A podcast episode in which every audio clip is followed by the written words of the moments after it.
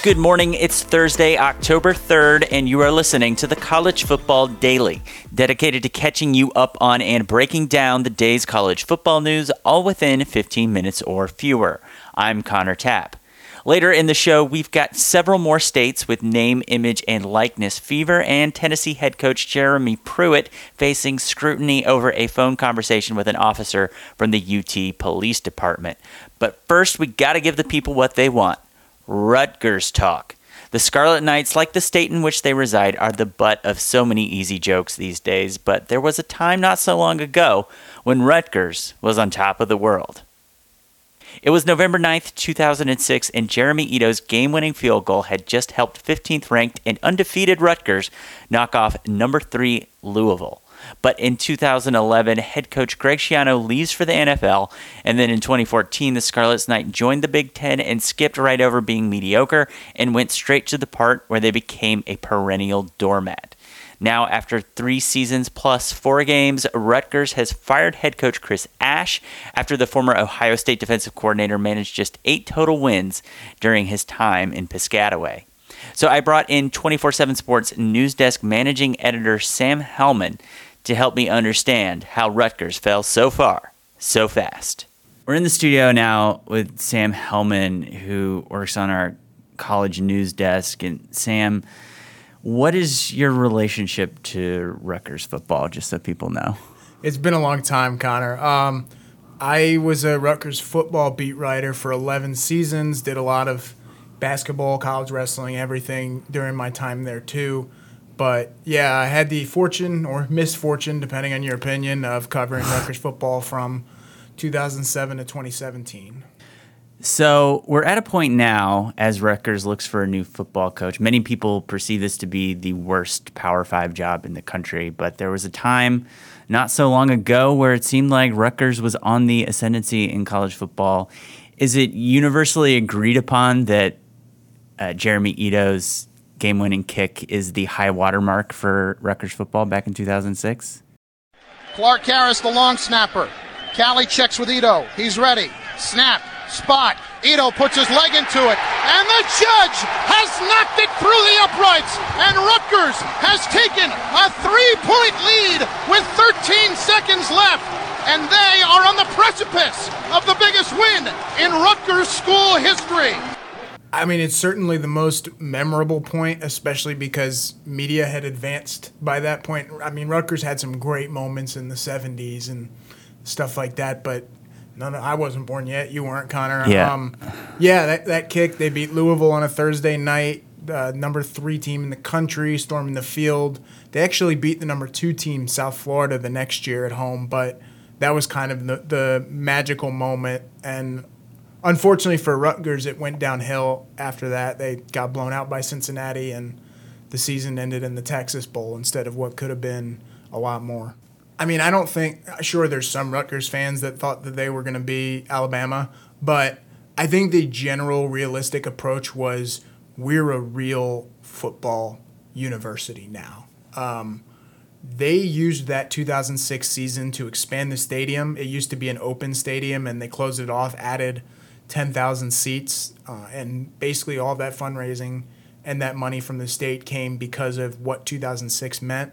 That was the first time they started to land huge name recruits and beat real schools. Uh, they got five star Anthony Davis, offensive lineman that went on to play uh, for San Francisco and beat out every team in the country for him. Uh, the same could be said about Kenny Britt, who was a first round pick, I believe, of the Titans. Yeah. Um, that was the year where they started to get real recruits, and you started to see guys at the Army All American game putting on Rutgers hats. And that was something that had never been seen before. And honestly, it hasn't been seen in about seven years anyway.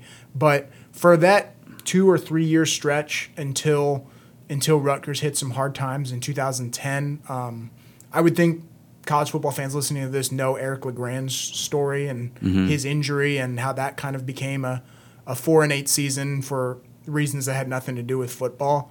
But there was that stretch from about 2006 to 2009 where there might have been some lack of confidence about where the Big East was going as a football conference, but Rutgers was on the way to being a real football program. So What is the story that gets told of how Rutgers built toward that point, toward that moment in 2006 where they were kind of like the darlings of college football for a little while?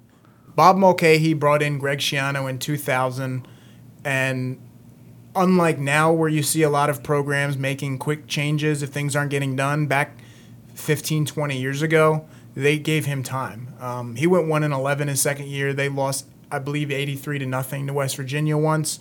But instead of giving up after a couple years, they actually invested more into the program. They built out the stadium they gave him time, I guess is the best way to answer that, Connor. And it was also a different landscape because Greg Schiano was recruiting against Louisville and Syracuse and UConn, and not necessarily now where Chris Ash has had to go head to head with Michigan and Ohio State and Penn State year after year.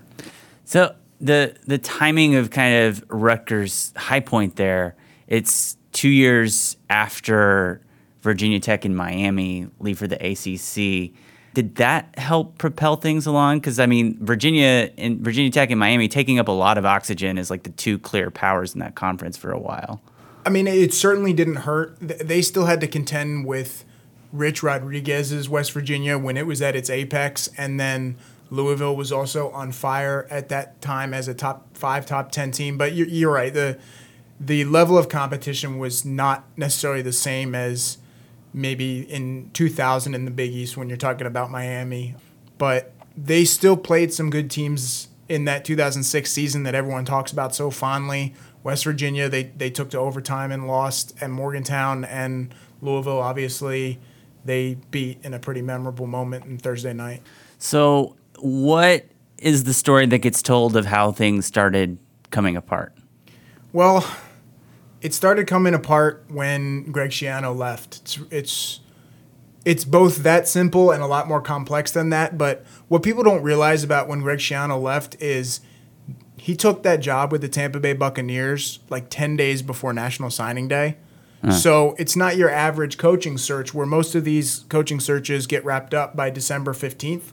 There were no candidates because it was so late in the process that it was literally Kyle Flood, who was the acting head coach after Greg Schiano left, or it was Mario Cristobal, who kind of got cold feet at the time. There were some other candidates that they explored, but it's really hard to do a coaching search, do your due diligence, keep a recruiting class together, do all of that that late in the cycle. I mean, we're talking about head coach being announced, I believe it was three days before National Signing Day.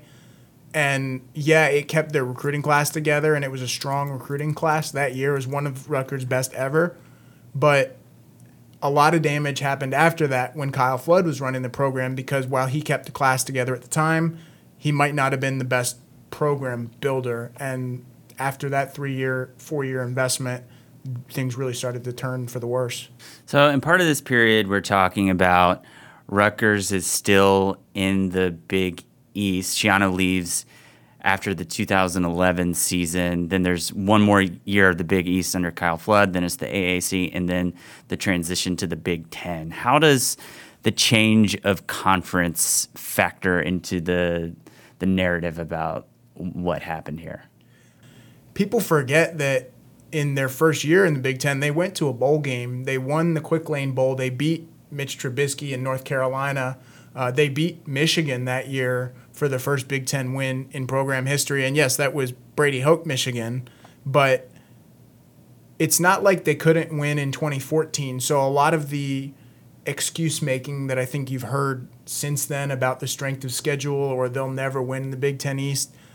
I mean, they're never going to win with where they are right now, but to say it will never happen ever is a stretch because they proved they could do it in 2014, and that was with Kyle Flood. Imagine what they could have done if Greg Schiano was still there. So, listeners probably know by now I'm a South Carolina fan. I talk end up talking about it more than I would like, but a thing that South Carolina struggles with is okay, given some of your structural limitations and the conference you're in, and the the fact that you have to play Georgia and Clemson every year, like what is it? How what are some realistic expectations for you to carve out for yourself? Because I mean, you know, going 11 and 2 every year is probably not realistic for either South Carolina or Rutgers. Maybe you want to do it every now and then, but like what what will the expectations be for this new coach? What will be considered success? I mean, I, I think that success is a pretty low margin right now, a low bar, because you're looking at a team that's won eight games under Chris Ash. But at the same time, like, it's not that hard to turn things around and go bowling eventually. Look at what Matt Rhule's done at Baylor, and Baylor was in a worse situation when he took over than where Rutgers was when Chris Ash took over.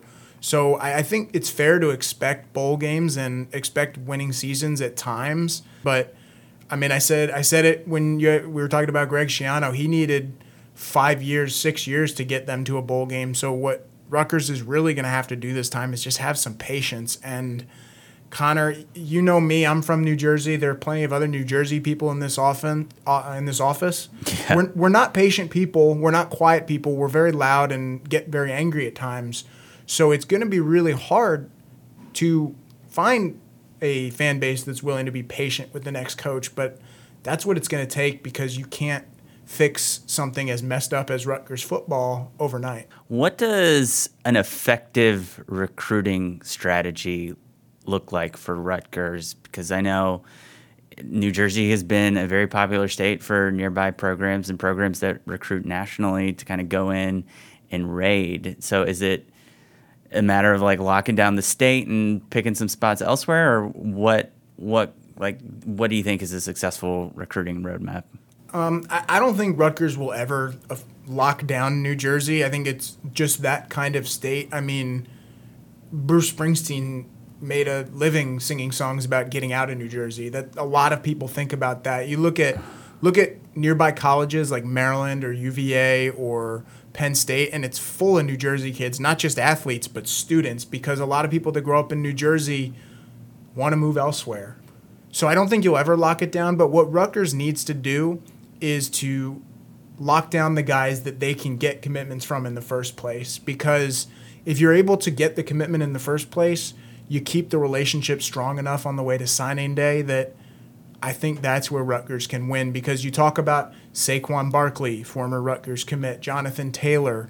If you get those relationships strong enough and you keep those guys home, that's where things can be special. And then something that we've seen them succeed in in the past is hey, go dip into Florida. There's too many athletes in Florida for just those four or five primary Florida schools. So if you can go find one or two every class that run a 4 340 and can catch a football, that's a good way to bolster the class. So it, it seems as we're as we're recording this on uh, Wednesday, October second, it, it, seems like the front runners for the Rutgers position, Greg Schiano, maybe Butch Jones also. Is that the right kind of coach for Rutgers to be targeting?